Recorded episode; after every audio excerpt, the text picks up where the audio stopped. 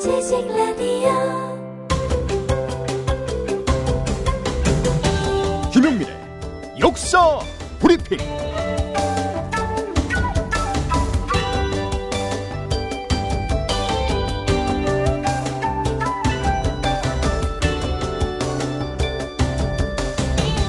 안녕하십니까. 역사 브리핑 김용민입니다. 오늘 2월 1일, 2월의 첫날, 그것도 월요일이네요. 근데 설이 있어서 왠지 홀가분하게 맞이하는 2월입니다. 카세트 테이프 요즘 뭐 어, 응답하라 1988을 통해서 많이 재조명됐죠. 카세트 테이프 음악을 좋아했던 어, 학창 시절을 보냈던 저로서도 방 한 가득 카세트 테이프를 쌓아 놓았던 기억이 있습니다. 1963년에 필립스사가 이 작은 물건을 내놓았을 때 그것이 갖는 폭발력에 주목하는 사람은 거의 없었습니다. 사실 카세트 테이프보다도 좀 더 큰 테이프 바로 릴 테이프입니다. 80, 90년대까지 방송사에 재직했던 라디오 방송에 계셨던 분들은 알 수 있는 릴 테이프입니다. 굉장히 커요. 이 피자 한 판 정도의 크기입니다. 이 테이프 하나가요. 120분짜리가 그랬습니다. 하여간 이 릴 테이프가 아, 워낙 크다 보니까 휴대와 장착에 불편하다는 사실을 필립스사가 주목했던 겁니다. 그래서 테이프를 작은 플라스틱 상자에 넣었습니다. 이 작은 테이프는 갖고 다니기 편해서 인기를 끌었습니다. 1970년대 초에는 portable 카세트 리코더가 등장해서 젊은이들이 갖고 다니면서 해변이나 길거리에서 음악을 듣기 시작했습니다. 1979년 2월 1일 이슬람 지도자 아야톨라 호메이니가 망명지인 파리를 떠나서 이란의 테헤란 공항에 도착합니다. 지지자들은 환호했습니다. 방송에서 흘러나오는 귀곡 담화는 익숙한 목소리였습니다. 그동안 호메이니의 연설을 담은 카세트 테이프가 밀반입돼서 수백, 수천 개씩 복사가 됐고 이란 전역의 시위 현장에서 확성기로 이렇게 틀어져서 사람들의 피를 끌어오르게 했습니다. 이보다 앞서 한 보름 전쯤인 1979년 1월 16일에 팔레비 전 국왕은 망명길을 떠납니다. 떠나면서도 자신이 뭘 잘못했는지 이해하지 못했습니다. 1941년에 즉위한 그는 강력한 근대화 정책을 펴나갔지요. 경제 성장률이 매년 9% 이상을 유지했고 관계 사업과 보건 그리고 교육 사업으로 기근과 질병과 문맹이 사라지기 시작했습니다. 그러나 정교 분리로 기존 엘리트층인 성직자들의 권력 참여가 차단된 데다 그들의 지위마저 격화되니까 국민의 다수를 이루는 시아파 이슬람 교도들이 분노했습니다. 1978년 1월 정부가 망명 중인 호메이니를 비판하자 시아파 성지인 쿰에서 항의 시위가 발생합니다. 카세트 테이프에 담긴 호메이니의 육성에 힘입어서 전국적으로 시위의 규모가 눈덩이처럼 불어났는데요. 12월 10일 에도의 기념일인 아슈라를 맞아서 150만 명이 시위에 참가한 뒤 국면은 정부의 통제에 받게 됐습니다. 호메이니만이 어떤 형태든 질서를 가져올 수 있었습니다. 네, 그렇게 이란 혁명이 아, 이게 벌써 30년 아니 40년이 다 돼 가고 있죠. 카세트 테이프가 생긴 지는 근 50년이 다 돼 가고 있고요. 최근에는 CD, MP3의 공세에 그 무릎을 꿇고 있는 주세 아닙니까? 이제 카세트 테이프를 구경할 수도 없어요. 한 2000년대 초까지는 차량에 카세트가 장착이 됐었는데 요즘에는 뭐 구경도 못할 처지입니다. 카세트가 음질도 좀 현저하게 떨어지고요. 그리고 보관 상태에 따라서는 원음을 유지할 수 어, 없는 그런 단점도 있습니다. 울죠, 막. 예, 그래서 카세트 테이프 잘 보관하려고 했었던 그 기억까지 떠오릅니다. 응답하라 1988이 참 많은 세월, 많은 기억들을 우리에게 남겼네요. 여섯 살 하늘이 밥을 잘 안 먹어요. 엄마, 나 이거 맛이 없어요. 그만 먹을래요. 엄마의 걱정은 점점 더해가는데요. 그런데 이때 택배입니다. 연지연 곰탕이 배달됐어요.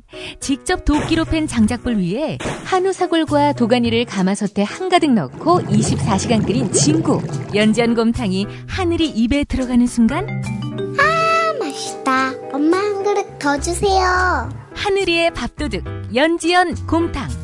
조미료 같은 첨가물이 전혀 들어가지 않아 엄마의 기쁨은 더하답니다.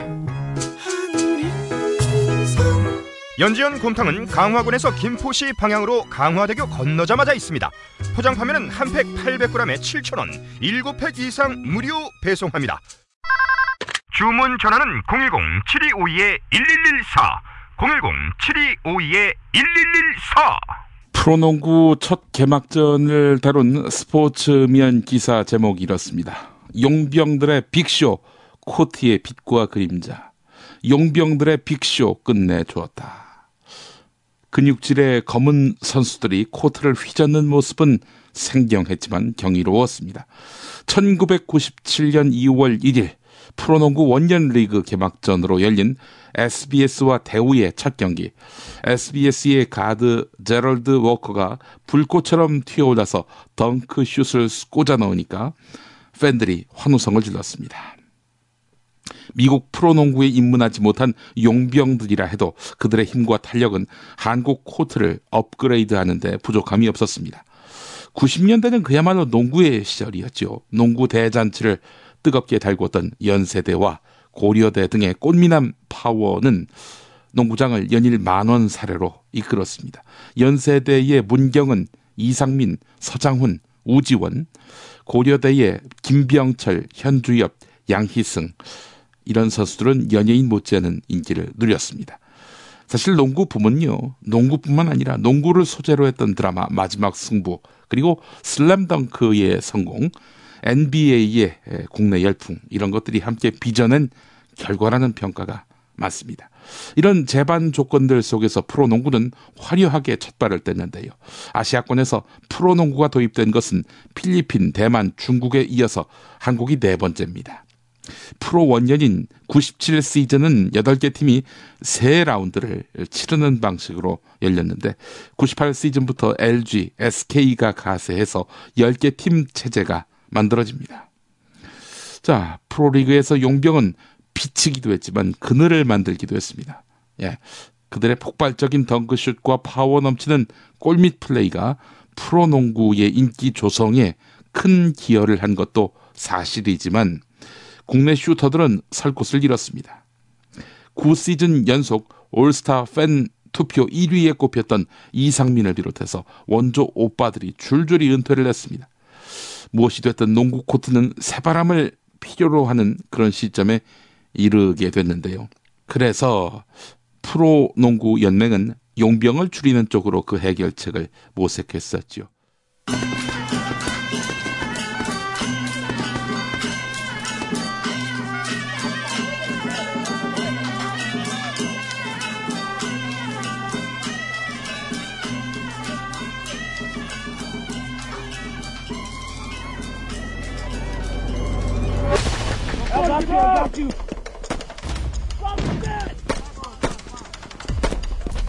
It was shocking because here suddenly is a coordinated attack in, against every provincial capital in Vietnam.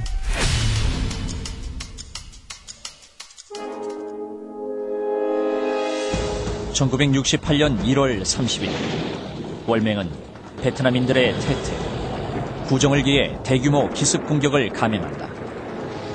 남부 베트남의 다섯 개 주요 도시와 36개 지방 중심 지역을 공격했다.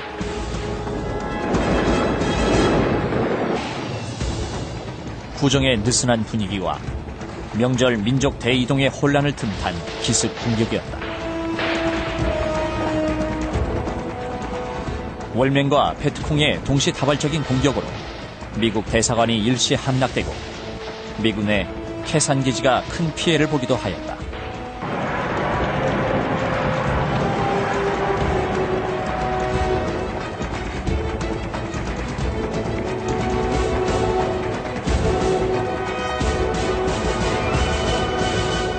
그러나 결과는 월맹의 막대한 군사적 패배를 가져온 자살적 공세로 끝이 난다. 이 대규모 공세로 베트콩은 많은 간부들과 약 4만이 넘는 병력을 잃게 된다. 기대했던 남부 베트남 주민들의 대규모 소요 사태도 없었다.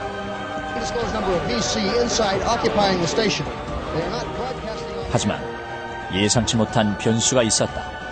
바로 언론의 과장 보도였다. 결국은 이기는 전쟁이다 하는 것을 선전하기 위해서 테트 공세를 했다고 봅니다. 그러니까 어, 테트 공세를 할 때는 완전 전세가 어, 월명의 패보로 끝나는 것처럼 이렇게 보였어요 분위기가. 그러니까 그것을 심리전으로 만회하기 위해서 어, 독립공 앞에까지 쳐들어갔던 겁니다. 그래서 테트 공세에서 어, 월남 그 연합군의 어떤 심리적인 장병들한테 뭐 엄청난 그 심리적인 사기 재활을 가져왔어요. 그, 그것이 월남전의 그 말하자면 그 자유 월남이 패배한 하나의 분수령이 되지 않았나 이래 봅니다. 네, 심리전에. 심리전에서 승리한 거예요. 미국인들은 TV를 통해 베트콩에 의해서 잠시나마 미국 대사관 일부가 점령당하고 미군 시체들이 뒹구는 장면을 지켜보며 패배할지도 모른다는 심리적 위축감이 팽배하게 되었다. 미국과 국제사회 여론은 크게 악화되고 존슨 대통령은 1968년 3월 31일 월맹의 평화 협상을 제의하고 폭격 중지를 선언한다. Tonight I have ordered our aircraft and our naval vessels to make no attacks on North Vietnam, except in the area north of the demilitarized zone where the continuing enemy buildup directly threatens Allied forward positions and where the movement of their troops and supplies are clearly related to that threat.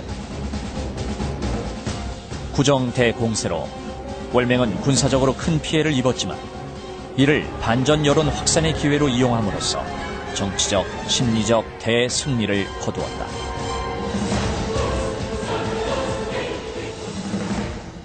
(1968년 2월 1일) 한바탕 총격전이 휩쓸고 지나간 사이공 현 호치민은 조용했습니다.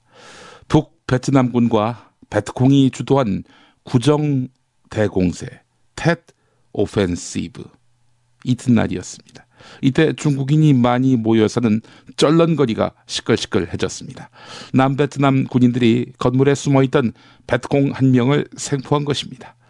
그를 거리로 끌어내자 응우엔 응옥로안 이름이 참 어렵죠. 경찰국장이 나타납니다. 그는 무덤덤한 표정으로 총을 겨누었습니다. 손이 뒤로 묶인 베트콩의 얼굴이 일그러지는 순간 총알은 그의 머리를 관통했습니다. 말 그대로 즉결 처형이었습니다. 이 장면, 네. 마침 이곳에 있던 에디 애덤스 AP통신 사진 기자의 카메라 렌즈에 담겼습니다.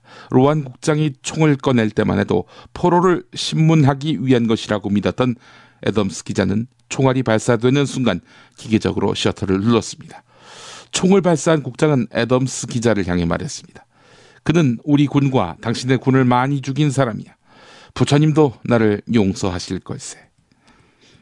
처형된 포로는 바로 직전에 로안 국장의 부하와 그 가족을 죽인 인물이었다고 합니다. 자, 그런데 이 사진이 베트남전에 대한 인식을 송두리째 흔들어 놓았습니다. 사이공식 처형이란 이름으로 유명해진 이 사진은 남베트남과 북베트남을 선악 대결 구도로 몰고 가려는 미국 정부의 의도에 찬물을 끼얹으면서 반전 운동에 불을 붙였던 것이죠. 로안 국장이 원했던 부처님의 자비도 비켜갔습니다. 전쟁이 끝난 후 미국으로 도망간 그는 그때 그 사진의 주인공이라는 사실이 알려지면서 끊임없이 손가락질을 받으며 살았습니다. 애덤스 기자도 이 사진에 대해서 이야기하는 것을 달가워하지 않았습니다. 그는 이 사진을 자신의 스튜디오에 전시조차 하지 않았습니다. 인간의 잔인함이 묻어나는 사진으로 유명해진 것에 대한 부담감 때문이었겠죠. 그는 특히 사진이 로완 국장을 절대 악인으로 만들어 버린 것에 대해서 미안한 마음을 금치 못했습니다. 이후에 애덤스 기자가 했던 말. 사진은 절반의 진실을 이야기할 뿐이다. 이 사진이 공개되고 4년 후 전쟁의 비정이 서려 있는 또 한 장의 사진이 전 세계에 타전됐습니다. 미군의 네이팜탄 공습으로 화상을 입은 9살짜리 소녀가 벌거벗은 채 사이공 거리를 달리는 그런 사진 기억하시죠? 앞서 들으신 육성은 월남 패망 우리에게 남긴 것이라는 제목의 다큐멘터리입니다. 우파 단체에서 만든 것 같은데요. 베트남 패망, 네, 남의 일이 아니라는 내용의 다큐멘터리였겠지요. 에, 앞서 들으신 대로 월남 패망, 음, 이 구정 대공습에서 결국 미군이 이겼는데, 당시 미국 언론 반전 운동을 펼치는 사람들은 이 구정 대공세를 기점으로 해서 반전 운동의 목소리를 높였다는 것이죠. 그러면서 언론이 협조하지 않아 가지고 결국 미국이 이 전쟁에서 지게 됐다는 식으로 이 다큐멘터리는 서술하고 있습니다. 비단 구정 대공세에 대한 상황 인식을 잘 못해 가지고 엉뚱하게 날조된 잘못된 사실을 보도했다 이렇게 말할 수 있을까요? 왜 취재진이 또 시민단체가 전쟁에 대해서 반대하는지 이것과 관련한 정서를 깊이 있게 분석하지 않은 다큐멘터리. 반공을 뛰어넘지 못하는 세계사적 인식, 평화에 대한 관념. 너무나 아쉽습니다.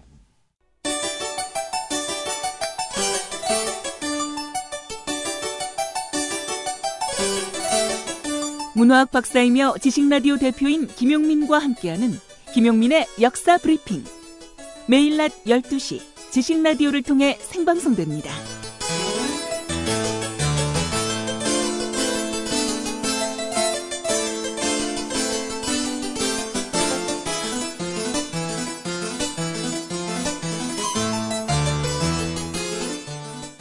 1964년 서독을 방문한 박정희 대통령은 사통 8달러 뚫린 고속도로 아우토반에 매료됩니다. 전국 어디든 쉽게 갈 수 있는 교통 시스템이 라인강의 기적으로 대비한되는 전후 서독의 경제 성장의 원동력이라고 판단했던 것이죠. 박정희 대통령은 귀국하자마자 고속도로 프로젝트를 추진합니다. 3년 뒤인 1967년 경부 고속도로 건설 계획이 발표되고요. 야당을 중심으로 재정이 파탄날 것이다. 가진 사람들만의 유람로가 될 것이다. 라는 등 반대 여론이 거셌지만은 박정희 대통령은 1968년 바로 오늘 2월 1일 기공식을 갖고 고속도로 건설을 밀어붙입니다. 서울부터 부산까지 428km의 대공사가 불과 2년 만인 1970년 7월 7일에 완료됩니다. 수도권과 영남 공업 지역 그리고 부산과 인천의 2대 수출입 방을 연결하는 대동맥인 경부 고속도로는 대한민국을 크게 바꿔 놓았다는 평가지요. 본격적인 자동차 시대가 열리고 전국의 일일 생활권화, 활발한 인적 물적 교류가 가능하게 돼서 곳곳에 공업단지가 건설되면서 전국 발전에 크게 기여했다는 그런 평가가 나오고 있습니다. 경부 고속도로는 차량 운행 시간 단축, 교통 물류비, 교통사고 비용 절감 등 경제적 파급 효과가 연간 13조 5천억에 이른다. 아우토반이 그러했듯 경부 고속도로는 한강의 기적을 가져다 준 한국 경제의 대동맥임을 부인할 사람이 없다. 이런 평가가 있습니다. 긍정적인 평가만 있었을까요? 국토 균형 발전이라고도 얘기했는데 호남은 뭡니까? 또 서울에서 지방으로 빨리 갈 수 있다. 이거는 관광하러 가는 사람들에게나 도움이 되는 거지. 실제로 이농 현상을 촉진시켰던 이면의 부정적 파급력 무시할 수 없는 것이죠. 주진우의 현대사 제가 국민 라디오 있을 때 이와 관련한 아이템을 다룬 적이 있었습니다. 함께 들어보시겠습니다.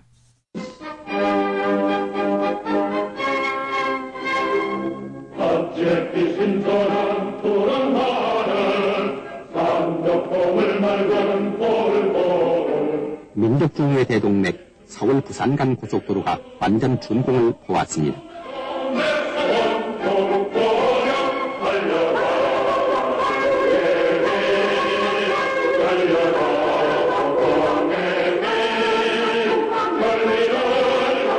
(1968년 2월 1일) 착공해서 연민원 892만 8천여 명과 물도 오르던 각종 장비 165만여 대가 투입돼 순수한 우리 돈 우리 기술로 가장 싼 값으로 가장 빨리 완공을 보아 1970년 7월 7일 드디어 그 개통을 보게 된 것입니다.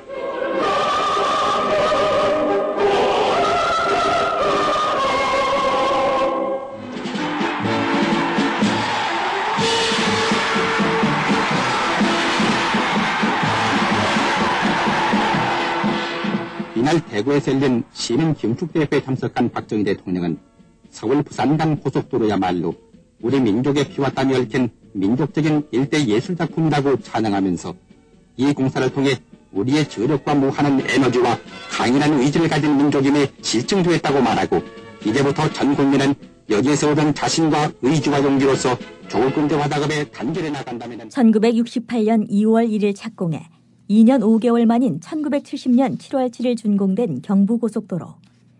이 구상은 박정희로부터 비롯됐다.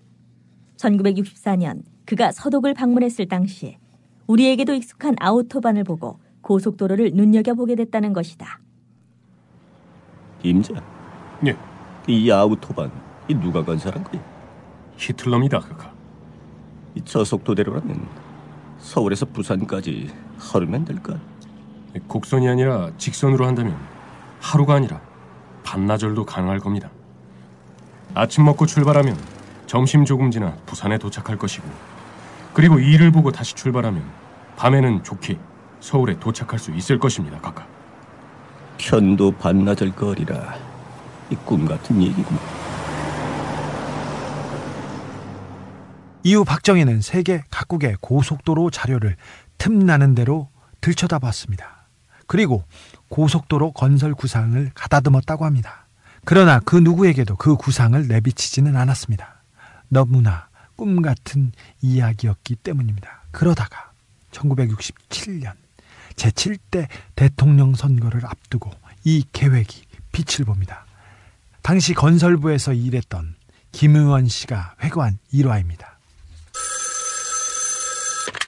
예, 국토계획국장 김용입니다. 김 국장, 이 청와대로 급히 들어와야겠어요. 지금요? 네, 지금요.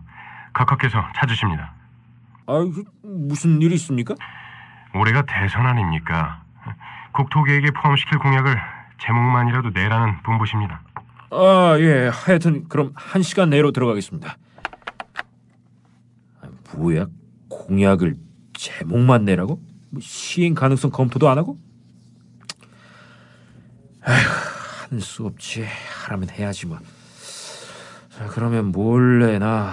그래, 뭐 필요한 거야 술술 나오지. 이 4대강 개발, 10대 항 개발, 고속도로 건설 등을 이 반드시 실천에 옮기겠습니다.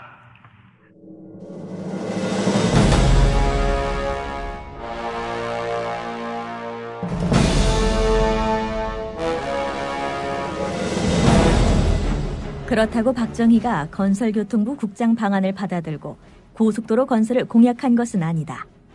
나름 남몰래 조사를 했다.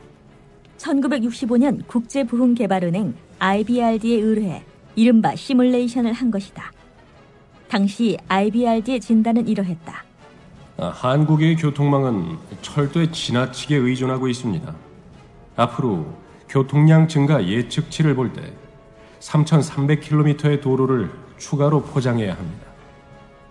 3,300km 도로 추가 포장이라면 이 안에 경부고속도로도 포함되어 있는 것일까? 아니다. 계속 들어보자.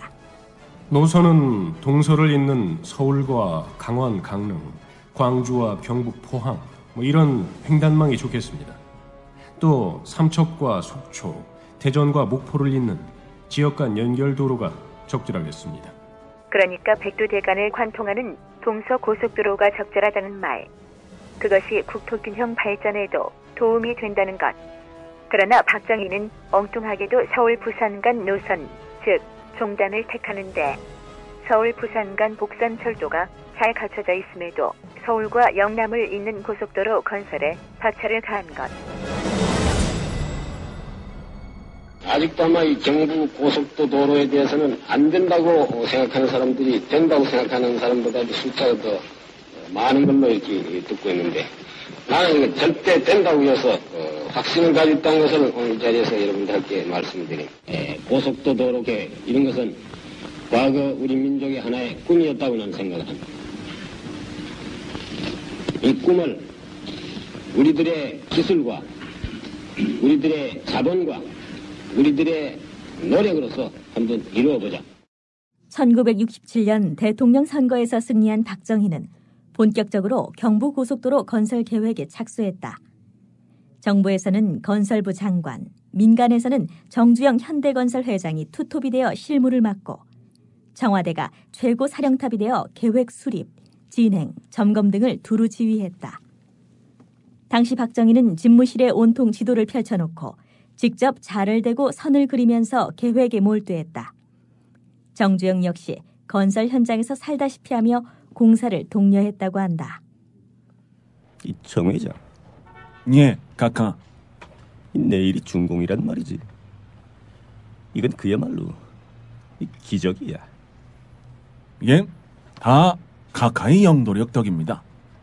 어, 착공 뒤 불과 2년 5개월이라는 속도는 이 경부 고속도로의 속도만큼이나 경이적입니다. 이것이 바로 뭐, 이 국가 경제의 대동맥이 될 것이.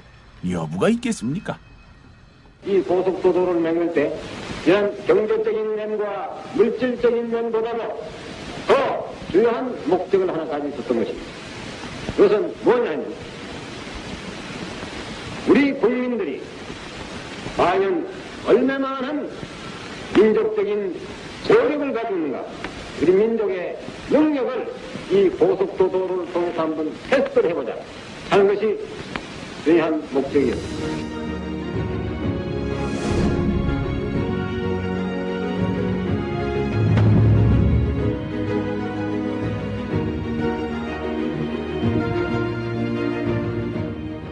이렇게 경부고속도로는 건설됐다.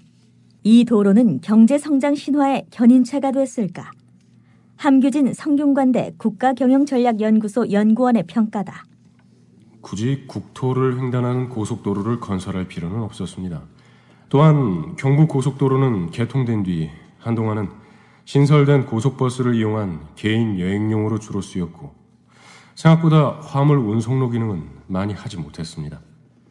경부 고속도로로 전국이 일일 생활권이 됨으로써 장기적으로 자동차 구매 수요를 높여 경제 발전에 기여를 했을진 모르겠지만 마이카 시대가 본격적으로 시작된 것은 1980년대 후반입니다. 그다지 표가 나지 않는 기존 도로 포장 대신 거대한 고속도로 건설을 선택한 건 아마도 선전 효과를 노린 것이 아니었을까 하는 의구심이 듭니다. 우리 힘과 기술로 이뤄낸 대역사라는 말도 어폐가 있다. 어 이거 봐. 일 안 해? 이래가지고 언제 공기 맞출 거야? 왜 여기서 널브러져들 있어? 어? 아유, 어제도 4시간밖에 못 자서. 아, 누가 터널 손으로 파래냐? 어? 폭포를 하는데 뭐가 힘이 들어? 아, 서둘러. 어서 가서 발파 준비해. 예. 이봐, 자네. 자넨 뭐해? 자네도 지금 졸아? 어? 아이고, 아이고 죄송합니다. 아이고 이거 설계도면 검토하느라고. 아휴, 한정된 예산이라 어쩔 수 없어. 군소리 하지 말고 맡은 일이나 제대로 해. 아유 예, 발파할까요? 그럼 서둘러 해야지. 아유 예, 그럼. 아니, 이 뭐하는 짓이야 이거 지금? 에? 아유 발파한다고 했지 않습니까? 이 사람아 서둘러 하라고 했지 지금 하라 그랬어? 게다가 저기 사람 지금 폭발물 설치하러 가는데 지금 지금 터뜨리면 어떡해? 경부고속도로 건설에 관한 한 청와대와 현대건설의 구호는 한결같았다. 더 빨리, 보다 빨리. 그러다 보니 휴일도 없이 매일 19시간 이상 작업하느라 사고가 잇따라 77명이라는 고귀한 생명이 공사 현장에서 쓰러졌다고 한다. 공사 현장에서 발생한 사고는 말할 것도 없고요. 개통 후에 말썽은 연발했습니다. 개통 뒤 1년 만에 보수 공사가 시작돼 10년이 지났을 때는 보수 비용이 고속도로 건설 총 비용을 훌쩍 넘길 정도가 됐다고 합니다. 그렇지만 정주영은 훗날 이렇게 말합니다. 경부 고속도로 건설은 어, 기업과 노동자 그리고 전 국민에게 하면 된다는 신념을 심어주었고 그것이 게으른 한국인을 근면한 한국인으로 탈바꿈 시키고 마침내 초고속 경제 성장을 이룩하는 정신적 자원을 마련했습니다. 진짜로.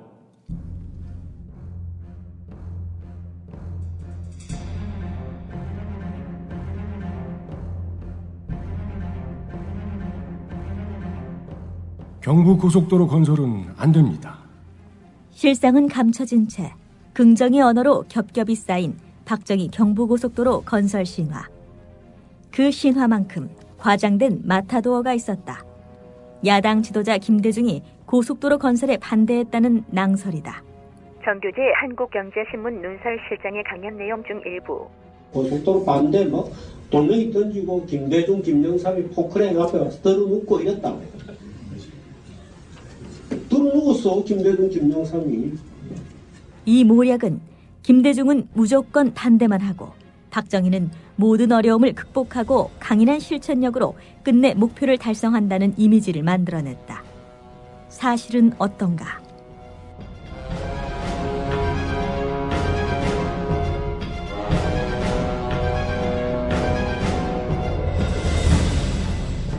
팟캐스트 이 박사 이 작가의 이재희 2회 방송분 박정희 얘기하면 항상 경부고 속도로 얘기해. 음, 그러면서 아까 최대 업적이라고 어, 최대 업적이라고 김대중이가 뭐 고속도로에서 들어 누워서 반대를 했네. 어?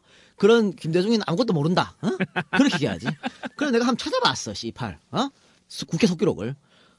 고속도로의 상식은 내륙에서 바다로 나가는 것이 아니라 항구에서 내륙으로 들어와 갖고 수출과 직결돼야 한다. 이렇게 얘기하면서 어, 서울 부산간보다 오히려 서울, 강릉, 삼척, 속초 그리고 포항, 부산, 순천, 여수, 광주 이거를 있는 게 더 빨리 해야 된다. 이렇게 얘기를 합니다. 그러면서 이제 강원도의 유일한 지하 자원 이것을 먼저 해야 된다는 얘기죠. 아, 제일 중요한 게 여기서 나오는데 대중이 형이 고속도로를 반대하는 게 아니라 대중이 형은 고속도로를 더 많이 지어야 한다 그랬어요. 뭐라 그랬냐고 봅시다. 중부, 영남, 호남, 영동, 동해, 남부, 경인 이렇게 일곱 개 구역으로 나누어서 진행해야 된다 이랬단 말이야. 박정희는 경부고속도로만 얘기했지. 김대중은 이렇게 일곱 개 나눠서 해야 된다 그랬어. 그런데 이 어디서 씨발 들, 들고 와가지고 김대중이가 고속도로 반대했다는 얘기를 들고 나오는 거야? 국회 속기록에 다 있는데.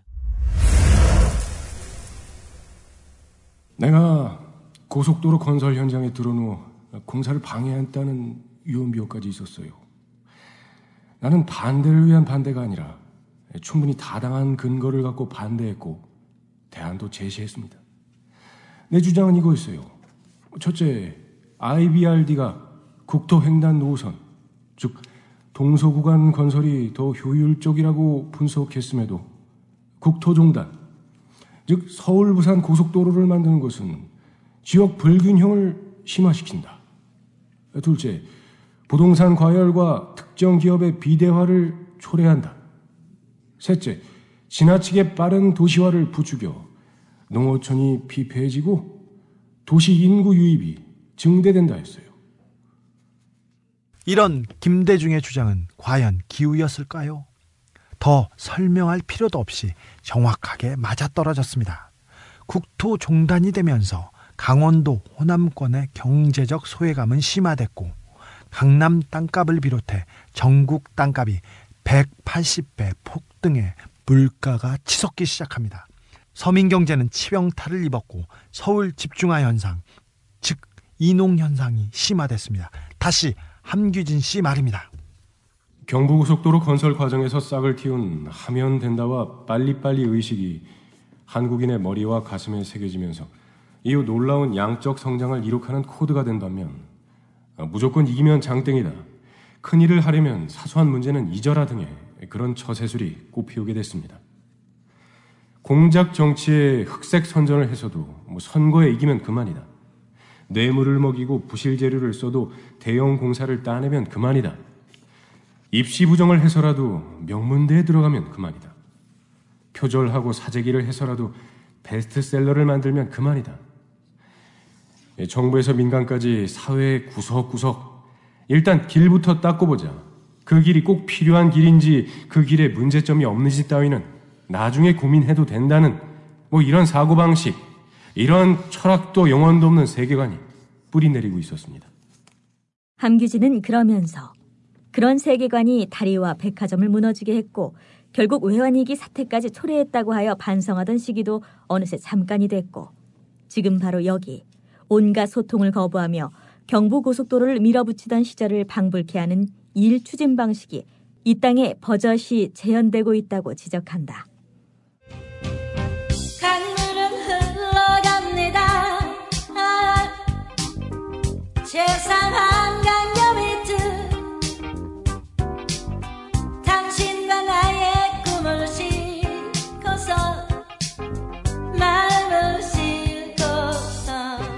경부고속도로는 이 나라가 부동산 투기 왕국으로 타락하는 계기도 마련했습니다. 한 부동산 업자의 말입니다. 1966년에 박정희 정부는 서울 한강 이남을 토지구역 정리사업 예정지로 묶었습니다.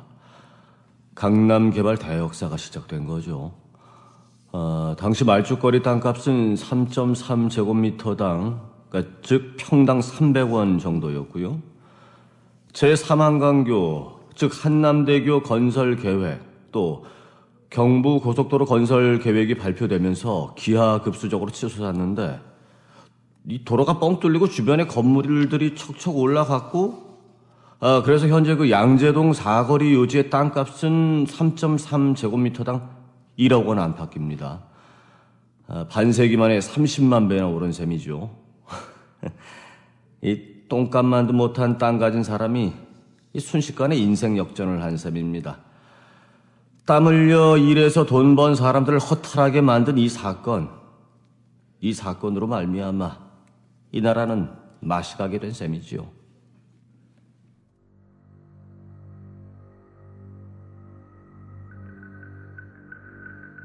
대한민국의 인구 분포를 봅니다. 지금 서울을 비롯한 수도권에 2,500만, 경상남북도에 1,300만이 몰려 삽니다. 4,800만 인구 중에 서울, 인천, 경기, 그리고 대구, 경북, 부산, 울산, 경남이 3,800만입니다. 인구의 4분의 3입니다. IBRD의 조언대로 동서횡단으로 했다면 강원도, 전라도, 충청도는 지금처럼 불균형 상태였을까요?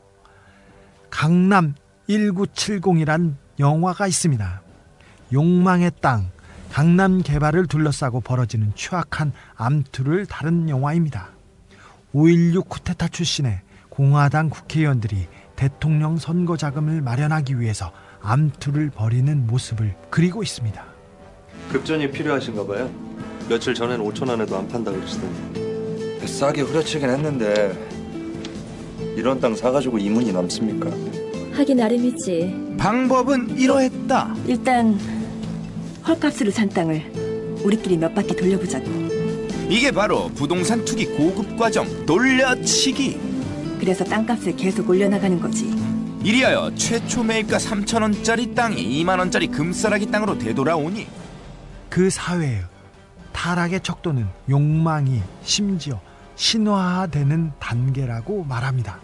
경부 고속도로가 여전히 신화로 터 잡은 이상, 땀 흘려 돈을 버는 이들의 허탈감이 더해지는 이상, 불의가 판치고 성실히 짓밟히는 세상이 우리를 기다리고 있을 것입니다.